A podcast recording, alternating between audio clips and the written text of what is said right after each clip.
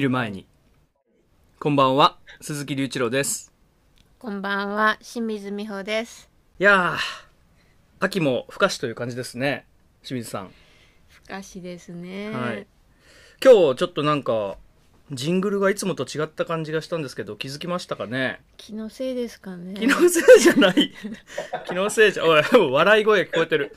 そう、実は今日は、スペシャルゲストが、オンラインでつながっております。はい。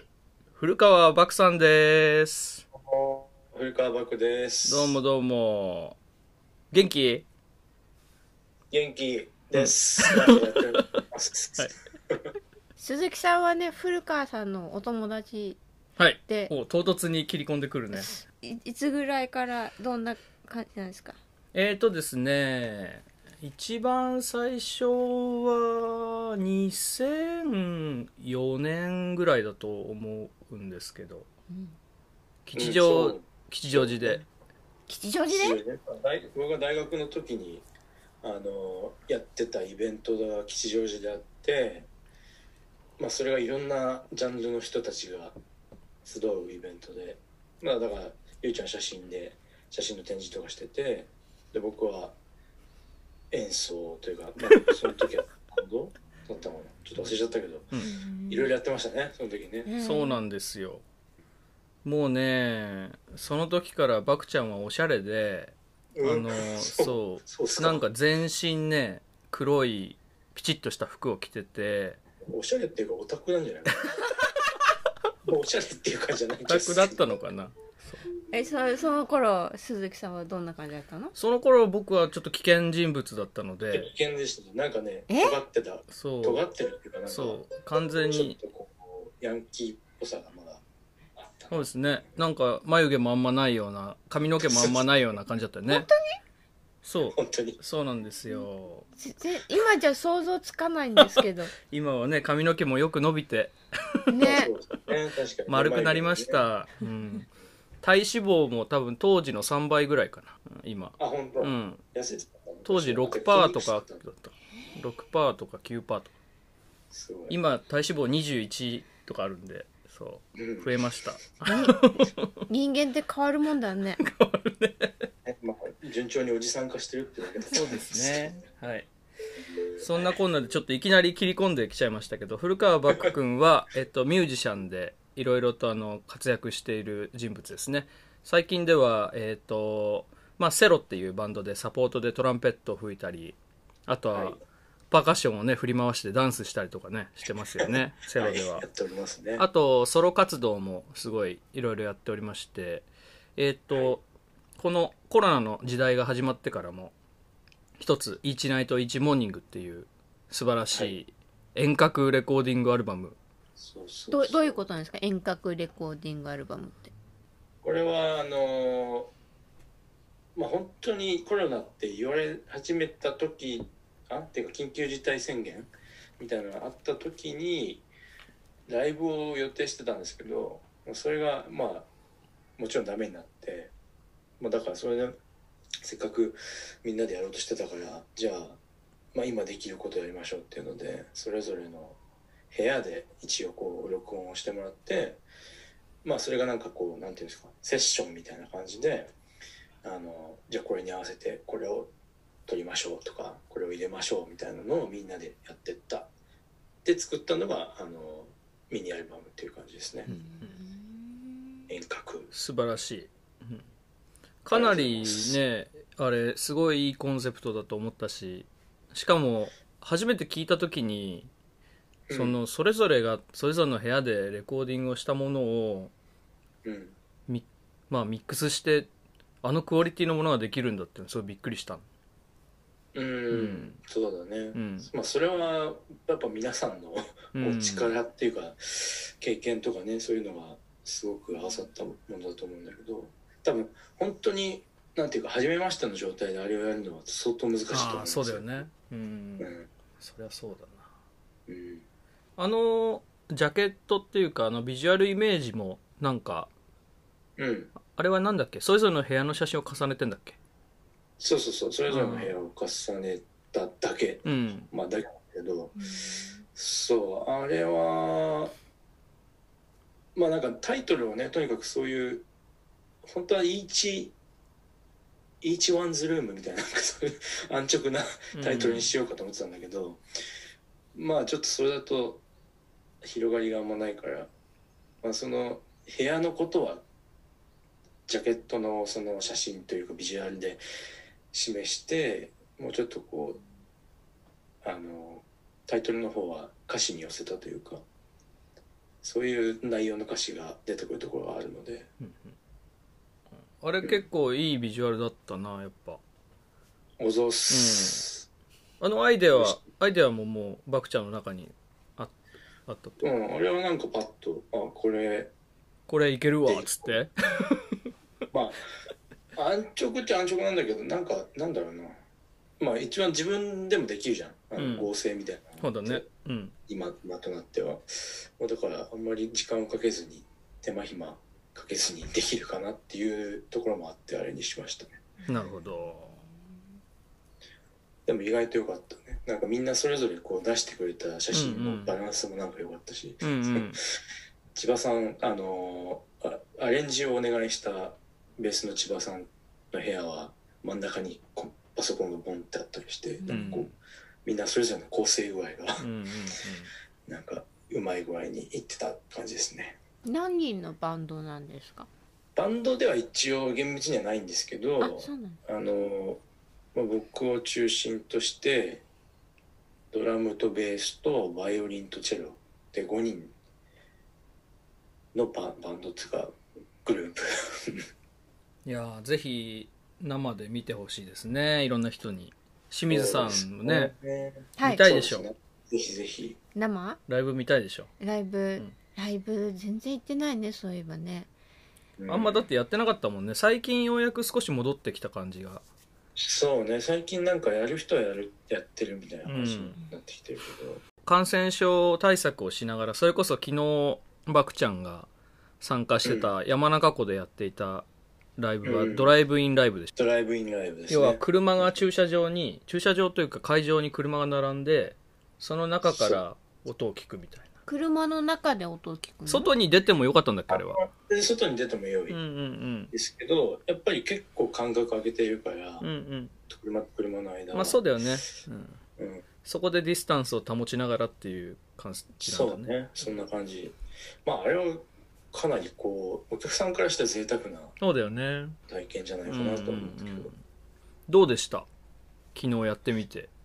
昨日やってみてね。まあそのでもやっぱライブはライブだから、うん。ねお客さんがいてなんか反応があってこうまあコールレスポンスとまではいかないけど、うんうん。やり取りがある感じっていうのはやっぱりいいもんだなとは思いましたよ。誰かがいきなりあのクラクション鳴らしちゃうとかなかったの？ピャーみたいな。まあ、すまあそんなにうるさい人はいなかったけど、うん。まあちょっとこうウインカーチカチカみたいなねパッシングそうなんだでもやっぱそういうの参加するとお客さんもなんか反応として見せたいっていう気持ちが出てくるかもね、うんうんうん。それはやっぱ出るでしょ、ねう。んそうね。まあでも本当どうなっていくかがちょっとまだわかんないなとは思いますね、うんうん。バクちゃんもね一回配信ライブそのバクちゃんトリオでやったのは一回だけだっけ？あれは。一回だけ、うんうんうん。あれもなかなか完全配信だったけどうん。なんかねその難しさもあったよねあれはね。まあね難しさもあったし、そうだね。だからやっぱただライブをやるっていうことではやっぱり伝えきれないものっていうのはねどうしてもうん。技術的にもやっぱり出てくるし、うん。その辺がまだノウハウがまあ自分はあまりなかったなっていうのは反省だけど、うんうん。まあでもやっぱりなんかね映像として見せるのはやっぱりどうしてもなんかもうちょっとこうんうん。う具合にしたいなっていそうだよ気持ちでねうんうん。まだまあ過渡期だもんね今ね。いろんなもの出てるけど、結構でもその配信系に関してはなんか収録するのがさ収録してかっこよく編集するみたいなのがうん。きっとなんかもっと盛り上がっていくような雰囲気がするわ、きっとそうだとは思う。ね、うん、スピーディーになんか編集していくみたいなのがなんか生まれてきそうな感じはするよねさあちょっと割と真面目な話になってしまいましたがはいあの、はい イーチナイトイーチモーニングの中の見つからなかったっていう音楽を、以前このラジオの中でもあの楽曲紹介させてもらったんですが、はい、ありがとうございます。はい、ありがとうございました、ご協力。その時に、あの中に出てくる、まあ、えーっと、ストーリーというか、あの曲がなんかその完成したいきさつうん、みたいなものが、なんか夢とつながりがあるっていう風にうん。なんか聞いてたので、それをなんか改めてちょっと、バクちゃんの方から説明してもらえたら嬉しいです。えー見つからなかったという曲を作ったきっかけになったのは、まあ、夢を4月の頭ぐらいに見ましてでその夢の中でなんか車のカーステレオから、えー男女デュオのなんかこう歌声が流れてきててでその聞いたメロディーがなんか起きた直後もちょっと覚えてたんですね。でなんであ覚えてんなと思ってそれをちょっとそのままあのギターで弾いてこんな感じだったかなみたいなのをやってまあそれからこう膨らませていった曲感じですねその頃はあの川辺で川辺に散歩に行くのがちょっとマイブームだったのであのまあそれでできた素材を持って川辺に行ってえーギターを弾いてでその時に結構歌詞とかもバーッと作ってでできた曲でしたなるほど。すごい。夢の中で楽器がなあ演奏してたりとか、そうやってテレビとかラジオから音が流れてきたりっていうのはよくあるのかな、バクちゃんは？えっ、とね前も一回あったうあーん。のそうちょっと自分の曲なんですけど「セブンカラーズ」っていう曲があって、あれも「ラーララララ」っていうあの、うんうん歌があるんですけどそれもね多分なんかねそれは多分昼間に寝てた昼寝してた時とかにあなんかこれセロがやってたらいいなみたいな なんか夢見て印象に残ってたやつでまあそれから作ったっていうあ、そうなんだ。じゃあ夢、に夢ルーツの曲がもう2曲もあるんだね。そうなんですよね面白いいね。逆になんか自分が演奏している夢とかそういうのはあるんですか？そういう夢は大概悪夢なんで結構。え？あんまりいいいい夢じゃないですねそういう夢は。なんで？なんかねやっぱね例えばだけどなんかもう音がしてるんだけど自分は会場にいないとか割とそういうこうあ焦りの夢間に合わない系でしょ？そうそうそう、うん。ちょっと。間に合わない系はもう清水さんも得意だかーそうね。ら。あでも飛行飛行機に間に合わないとかね。空港をひたすら走る。旅が多くね。そうですよね、そういうのは多いですね、うん。そういうのないの？鈴木さん。いや間に合わないのも稀に見るけど、うん。最近そのメモ取り出してからあんま見てないですね。うん。うん。なんかもっとね複雑な夢ばっか見てるな最近は。ううん。うーんそうなんだ。そうなんですよ。なんかうん夢を書いていくとだんだんこうコント自分でコントロールできてくるみたいなことをうんうん。任せてたことあるけど、そうそう。いうの？そうなんかねその明晰夢っていうらしいんだけど、そういうの。要は夢の中で夢を見ているってことに気づくっていう瞬間がなんかあー。訓練を積むとできるらしいんだけどうん。俺は全くできないですねそれが。まあ本人が多分そうしたくないんだそう。うん。でしかもその夢のメモは俺その iPhone でバババッと書いたらねもうすぐ忘れちゃうのよ。だメモしたことも忘れてて。えでそれで最近メモ取ったかななんて思うと知らないのが書いてあったりとかして。そう。いいね。夢のままがそこに 残ってるんですよ。今ね。そうか。自分が演奏する夢ちょっと今思い出したんでお。ちょっと笑い話なんだけどこれは。お。はいお願いします。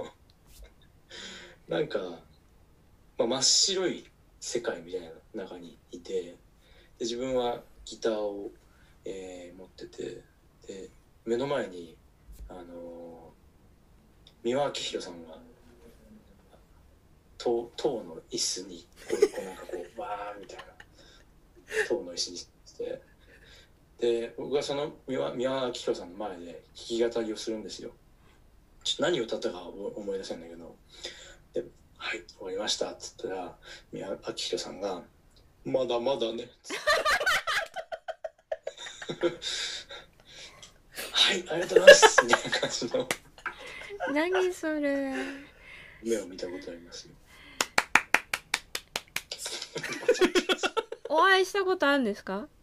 ナイスナイスナイスす。ごい。でもやっぱねあの人も結構かなりスピスピリチュアルな人だからちょっと。羨ましいよ。俺もお会いしたいです宮城さんに。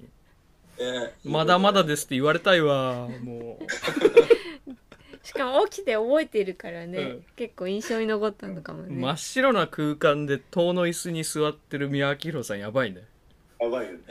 よく演奏できたねバクちゃんも。まあでもまあそうそうなんかそういうテレビを見たんだろうねきっと。ああそうなんだいやそこでちゃんと演奏したバクちゃんは偉いと思うな。ありがとうございます、俺緊張して多分なんかできないと思うな。何するんだって話だけど。鈴木さん、まあ。今日はなんか夢見たんですか？今日は見ましたよ。今日はねあのの3つも夢を見たんですよ。そう昨日あ一昨日なんかまあいろいろあのお酒飲みすぎてうだうだしてたもんでなんか昨日のね一日のリズムが狂っちゃってでうん。昨日結構遅くまで起きててだけど今朝今日早く起きてでうん。二度寝をしたりしたもんで夢をたくさん見ましたね。でそれでなんとですねできたんです今朝の夢に。じゃあちょっとえーっとじゃあここでりゅうちゃんの見た夢コーナーさあ今日もりゅうちゃんの見た夢コーナーがやってきました、えー今朝のこれは朝7時19分にあの自宅で見た夢です。山中湖に行く夢。バクちゃんも受けてる。はい。そう行きたかったんだね多分ね。うん。えっと、山中湖なんで今こういう話になったかっていうと昨日古川バックンは山中湖でセロのライブに参加していたからですね。で多分まあそれが俺の中に残っててこの夢を見たんだと思うんだけどまあ山中湖に行く夢、えー電車の床が砂敷。き砂利が電車の床に引かれてる。でそれを中央線と呼んでるんですけど車体がなんと青い。で降りる駅は全然山中湖じゃない駅でうん。そして駅前からすぐライブ会場の入り口に行ける状態になってます。うん。で降りる時に帰りの電車はありませんみたいなことを乗務員に言われます。ほが、えっと友達がその後車でそこに来ることになってて約束もしてないけど僕は帰りは車ですので大丈夫ですとその人に伝えます。そして会場でバクちゃんと出会ってなんか、りゅうちゃんのツイートがなんか、あれはこんな感じだったんじゃないの？みたいな感じで、なんか冗談を言われる。で、実際ライブは、なんか雨の警報が出てて、順延中でまだ始まってない。っていう夢です。えじゃえそえっとそれが一つってことですか？これ一つだね。そう、他にも見たけど、とりあえずこの夢を今日は紹介しまして。うん。じゃあ結局音楽は聴けなかったの？聞けなかったね。あのねこれ面白いんだけど俺セロのライブを夢の中で聞けないっていうパターンが3回ぐらいあって。なんか結構昔も見た夢でこの夢もの中にもあるんだけどそのセロのライブが始まってるんだけどなんか屋台の方でドブロクを買ってて でそれで駆け戻ってくと間に合わないみたいな。まあ割とそういうじ実経験も多分あるでしょ。そうだね。多分あると思う。うん。うんそれも関係してるだろうそうそう。そういうのが俺の中に深く残っている。そうそ面白いねう。うん。山中湖にね、まあそう。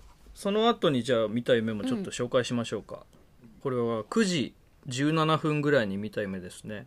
うんえー実家の昔のお風呂をガシガシ洗う夢。うんえー黒いタイルが懐かしい。感じがするんだけどここにメモに書いてあるのはでもあんなに黒かったっけ？っていうメモが書いてあります。で外に浴槽が捨ててある。ほでそれなんでそんなところに捨ててあるのかって誰かに聞くとそれはうちの母が昔パフォーマンスに使ったって。それをなんか上り窯みたいにしてなんか焼いたみたいな話だそうです。なんかこの前もさうん。お風呂の話しなかったっけ、そうなんです。僕あのお風呂に関する夢をめちゃめちゃいっぱい見るんですよ、最近ね、うん。多いよね。すごい不思議。なんかカニカニさんがいたそとか、うそうカニがいたりとあとそう実家のお風呂っていうのがなんか俺の中でなんか深く残ってるのかもしれない。結構見るんだよね。うと、うん、トイレもよく見るしお風呂もよく見る。トイレか、うん。俺あんま見たことないのトイレは。そうなんだ。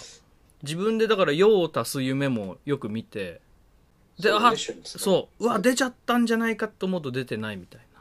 あー。面白い。ねそう。古川さんの夢の中で鈴木さん出てきたりとかっていうのはあるんですか？なんかあったと思う。あったと思うっていう感じだけど。ゆうちゃんそうね。結多分そのなんかライブ会場で会うみたいなの実際あったかもしれない、うんうん。なんか一緒にあの台湾行った時とかってなんか夢見たような気がするんだけどな。でも忘れちゃったな。うんもう忘れてね。ねえ。お前。うん。なんかでも続けてさ何日も一緒にいるとさなんかちらっと夢の中にも出てきそうな気もするよねそりゃ。まあねう確かに。ん、印象が残ってるしね、う、うん。はい。じゃあ見た嫁コーナーはこんなところで終わりです。はい。はい。どうもどうも、はいパチパチパチパチパチ。毎回やってるんですね。やってます。デンメコーナー。さっき打ち合わせの時にあのー清水さんが外国にどの辺にいたんですかみたいな話になっていてでうん。バクちゃんが、えっとオーストラリアに住んでいた時期があったと。はい、うん。そうですね。オーストラリアにいたのはいつ頃でしたっけ？えー、っとね僕が中学生の時だからあれはなんな何年だ？2000うんうん。あ違う。1998年とかかな、うん、若いね。まだ。7年かも。もうそれぐらいの時期ですね。まだ少し世界が平和だったかもしれない時期だ。まあねあのー、ね。2001年、2001年なくて。以前の話だから、うん。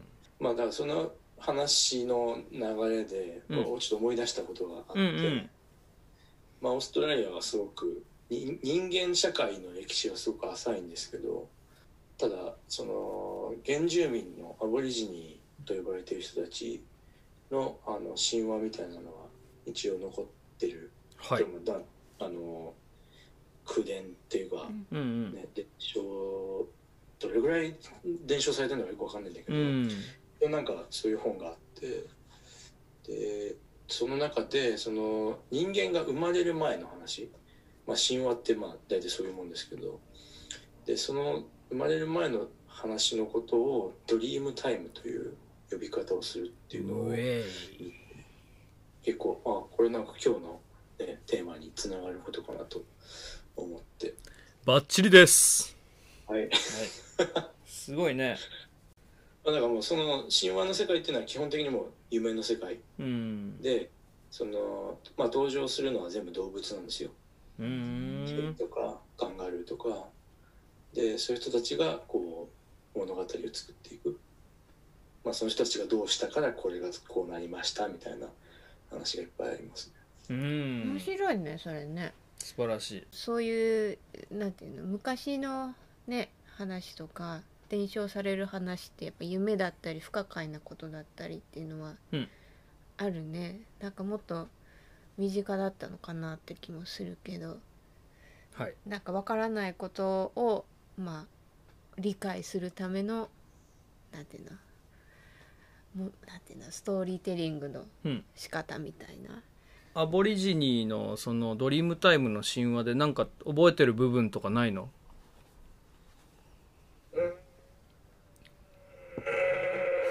なんかねうなるね。ま英語 英語がそんなにあ分かんない時に英語で読んでああそうなんだ。部分的なんだけどね、うん。何だったかな。カンガルーがジャンプしたからあそこの岩は生えてるとかそういうような感じ？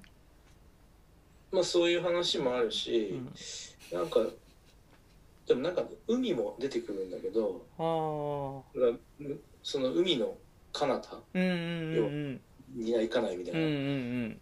とこからその蛇が来てああなんか子供を産んでみたいな話とはかでも確かあったような気うがする、いいね。うん。海もねバクちゃんにとっては結構重要なテーマにそうなっているなんですかうん。まああのそう音ですね楽作る上で。僕はセカンドアルバムのタイトルを「シースケープ」っていうタイトルにしてて、まあだからその時は海のその景色みたいなものをちょっとテーマに作ってた時がありました。うん自然とかからあのインスピレーションを受けることが多いんですか？どうなんすかね。あんまり直接的にインスピレーションを受けるまあでもやっぱなんかね歌詞とかをやっぱり書きたくなるのってやっぱそういう景色とかそういうものを見てからうん。見たとか思い出したりとか、まあ、それこそ夢で見たこととかそういうことの方が多いかもしれない、うん。なんかあんま現実のことをうん。しにはしにくいかも、うんうんうん。なんかあの微妙になんか関係してる気がするんだけど今思い出したのがあの、うん。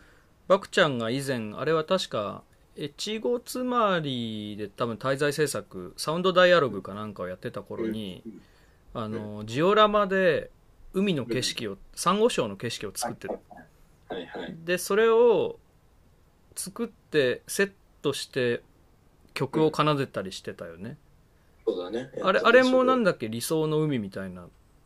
まああれはだからその人のその十日町っていう町に住んでいる人の旅の記憶の話をこう収集しててでその中でその沖縄の海に行ったことをすごくこう楽しそうに、えー話してくれるおじさんがいて、まあ、それを元に作ったその風景と歌っうん。ていう取り組みをちょっとしてましたね。すごいあれすごい面白かったと思うんだけどまたやんないですか？最近別方向からもそれがあれまたそういう時期になってきたんじゃないって言われたから、ああそうなんだ。ま結あやる構かもしれませんね。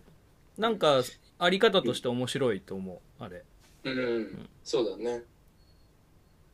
まあちょっとよくわかんない感じにはなるけどね、そのなんか、ここれこの提示されているジオラマの一 気は一体何なのかみたいなふうに多分そうだね。見てる人だと思うんだけど、まあ一回なんかフォーカスができたら面白いのかもしれないなって思うし。でもなんかわかんない感じが面白そうな気がするけど逆に、うん、そうそうそう。だからそれなんかこう、ん？ん？どこにフォーカスすればうんみたいな瞬間とか、うん。うん、なんかそれは結構面白いとは思う。うん。でうん。うん。うん。そうちちょっとね、今、アボリジニの話です。また一つ。あ、追補足で、はい。はい。あの、よくあれ、アボリジニのアートってあるじゃないですか。はい。点描みたいな。点描の。うん。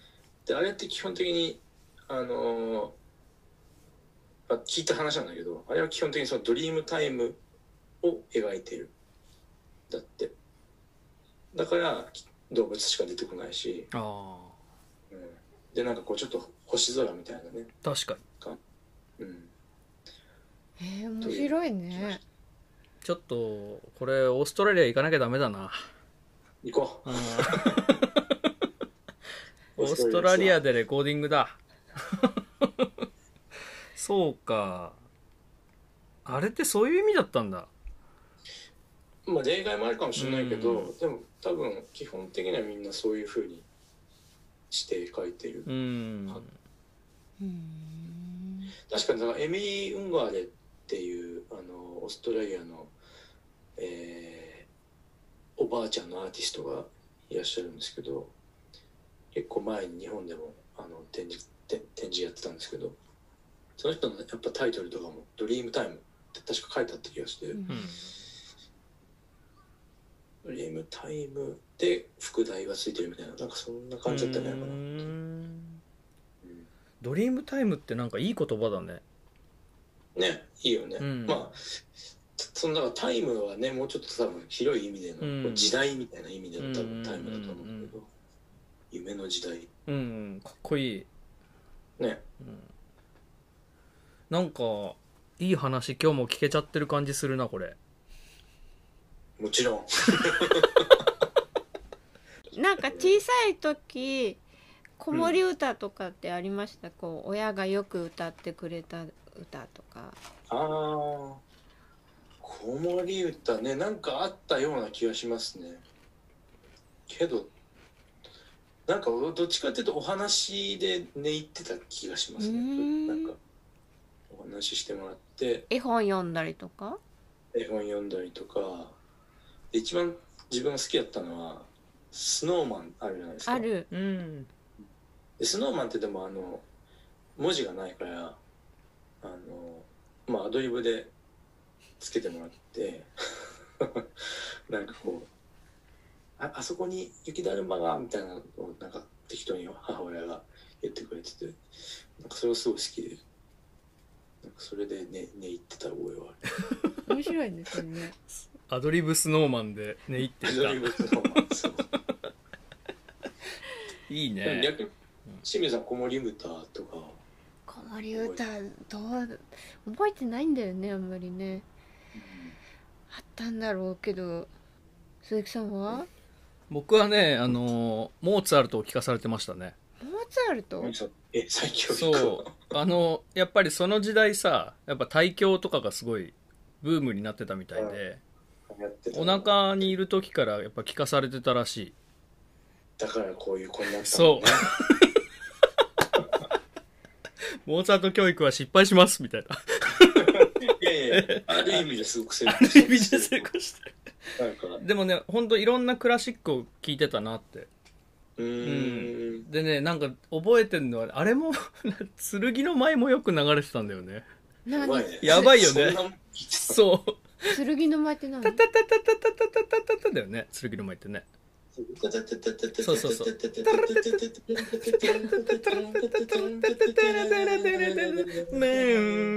そうそうそれそれちょっとこうガチャついた曲ですよ。もうあれを小さい頃やっぱ結構聞いててでもね俺が多分それが好きだったみたいで。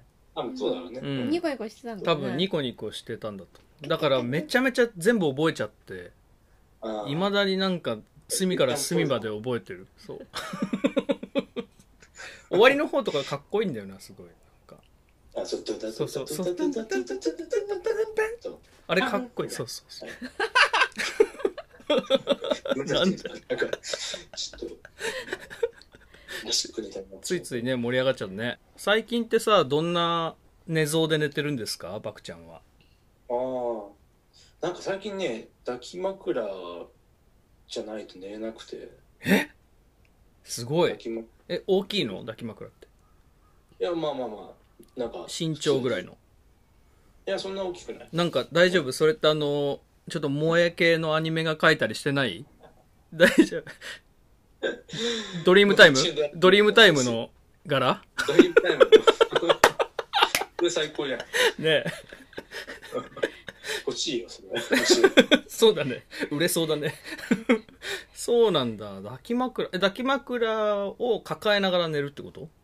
そう一応寝入りは抱えながら寝てるからうーん面白いえ枕は枕で使ってんだよね？枕は枕で使ってうるでしょ。ーん。でもしない？それ。抱き枕？うん。あ俺は持ってないですね。本当？うん。私あ。なんかあのなんていうの？布団を抱き枕みたいにして寝る。あああ伊達巻きみたいに巻いて。そうそうそう。ぐるぐるそれで？あ後でこうかけるの？わかんない。それわ寝ちゃかんないんだ。ってるから。寝ちゃうんだ、うん、ああなるほど、うんぐるぐる。抱っこしながら寝るみたいな。うん面白い。そうね。抱き枕は真上に抱えるわけじゃないよね。横にってこと？どこだね、うん。そうかそうか。バクちゃんの写真を撮って抱き枕作りましょうよ。グッズで。怖いよ。怖い？怖い。なんで？なんで？怖いし。まあだからそれをドリームタイム調にすればね天秤にすんの？カラフルな天秤にしちゃうなんか罰が当たりそうだね。す ごい。悪夢しか見えないよきっと。まあそんなとこでそろそろいい時間になってきたんじゃないかなと。本当？はい思うんですけど、うん。なんかせっかくこうやってうん。古川君とオンラインで生でつながっているので、うん。なんかちょっとバクちゃん軽くめっちゃ無理やな。何か音楽を奏でていただけたら嬉しいなありますか？リクエスト的なの。っていうかまあ今の話からしたらそうだね。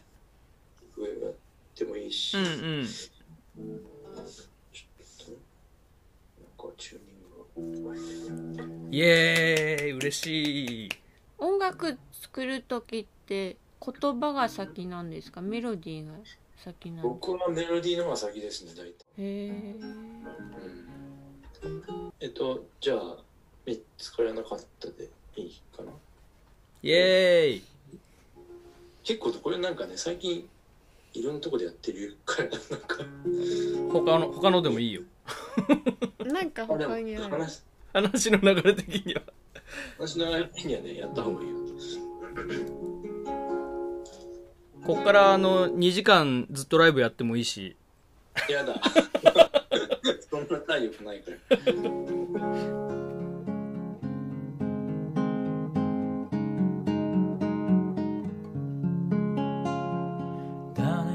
のために何にもしなくていい。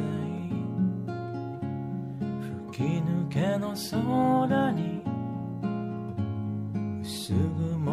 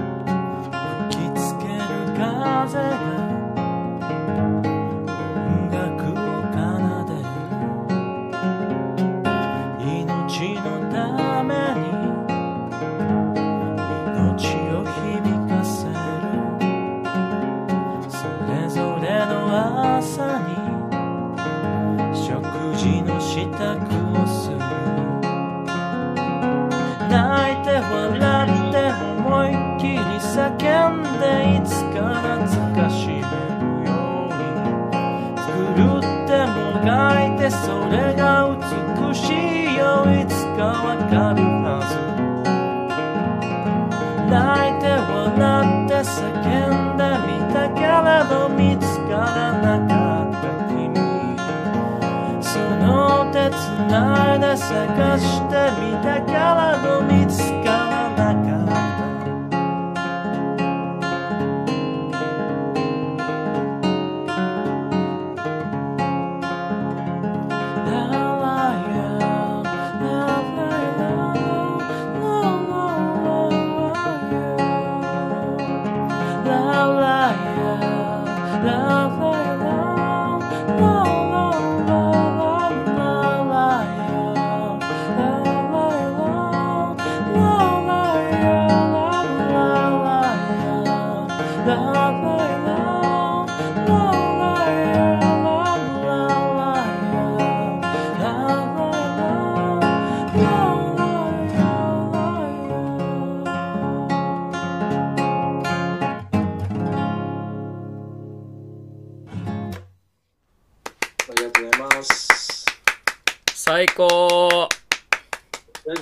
で途切れたりしてた今なんかなんか少しねもよっと音がしましたけどあまあオンオンラインでであるあるなのではい。はい。いやー、ありがとうございます。ありがとうございました。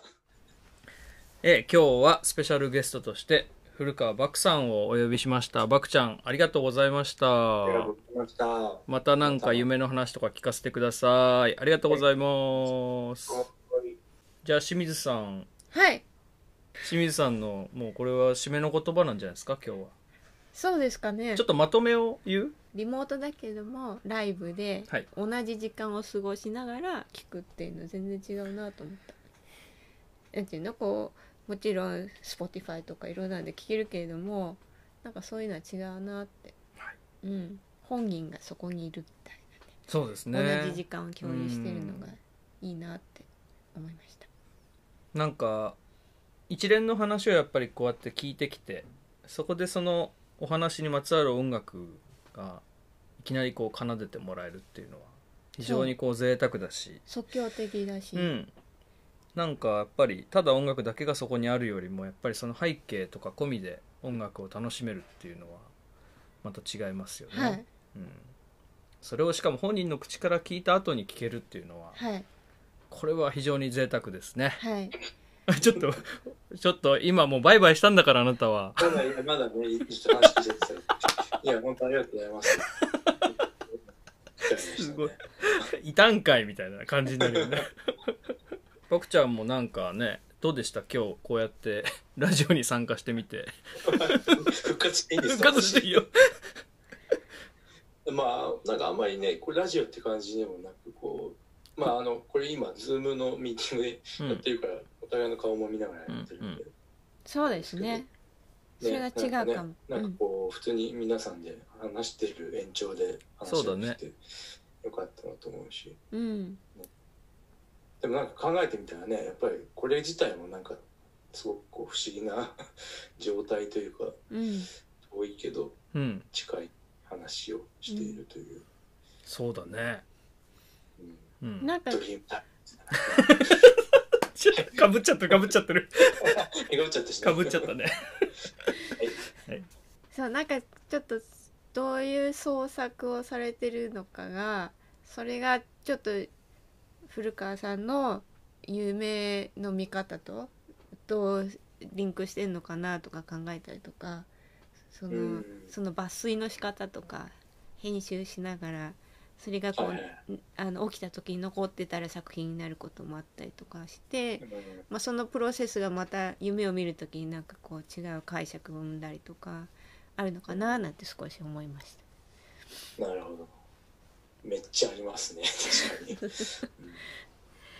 そううん面白いですね。そうなんか編集という言葉がそこに出てくると、確かにそうだなと思うし。うん。そう、最近やっぱり夢のメモを取っていても、うん。そのメモを書く瞬間に実は編集してるっていうことにやっぱ気づくんだよね。そう。うん。でただ単純に夢を思い出して書き出してるようでも実は辻褄を合わせながら書いちゃってるんだよね。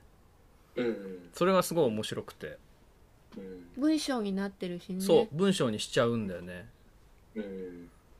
本当は多分もっと脈絡のないシーンが飛び飛びで出たりしてるはずなんだけど、うん、つなげてるっていううんこれなんかバクちゃんまた今度ゆっくり話そうか第2回。第2。回そうですね。ちょっと話長くなりそうですねえ、うん。なんかこのまま始まっちゃいそうな感じだったもんね、今ね。うん。いやいやいや、はい。すごい、ぜひいいテーマが今与えられたんで、そう。まあ、また、はい。ありがとうございます、ありがとう本当ございまに。したじゃあ清水さんの「おやすみなさい」で終わろうか今日も。はい。はいじゃあお願いします清水さん。はい。今日も皆さん聞いてくださりありがとうございました。では今晩も良い夢をおやすみなさい。おやすみなさい。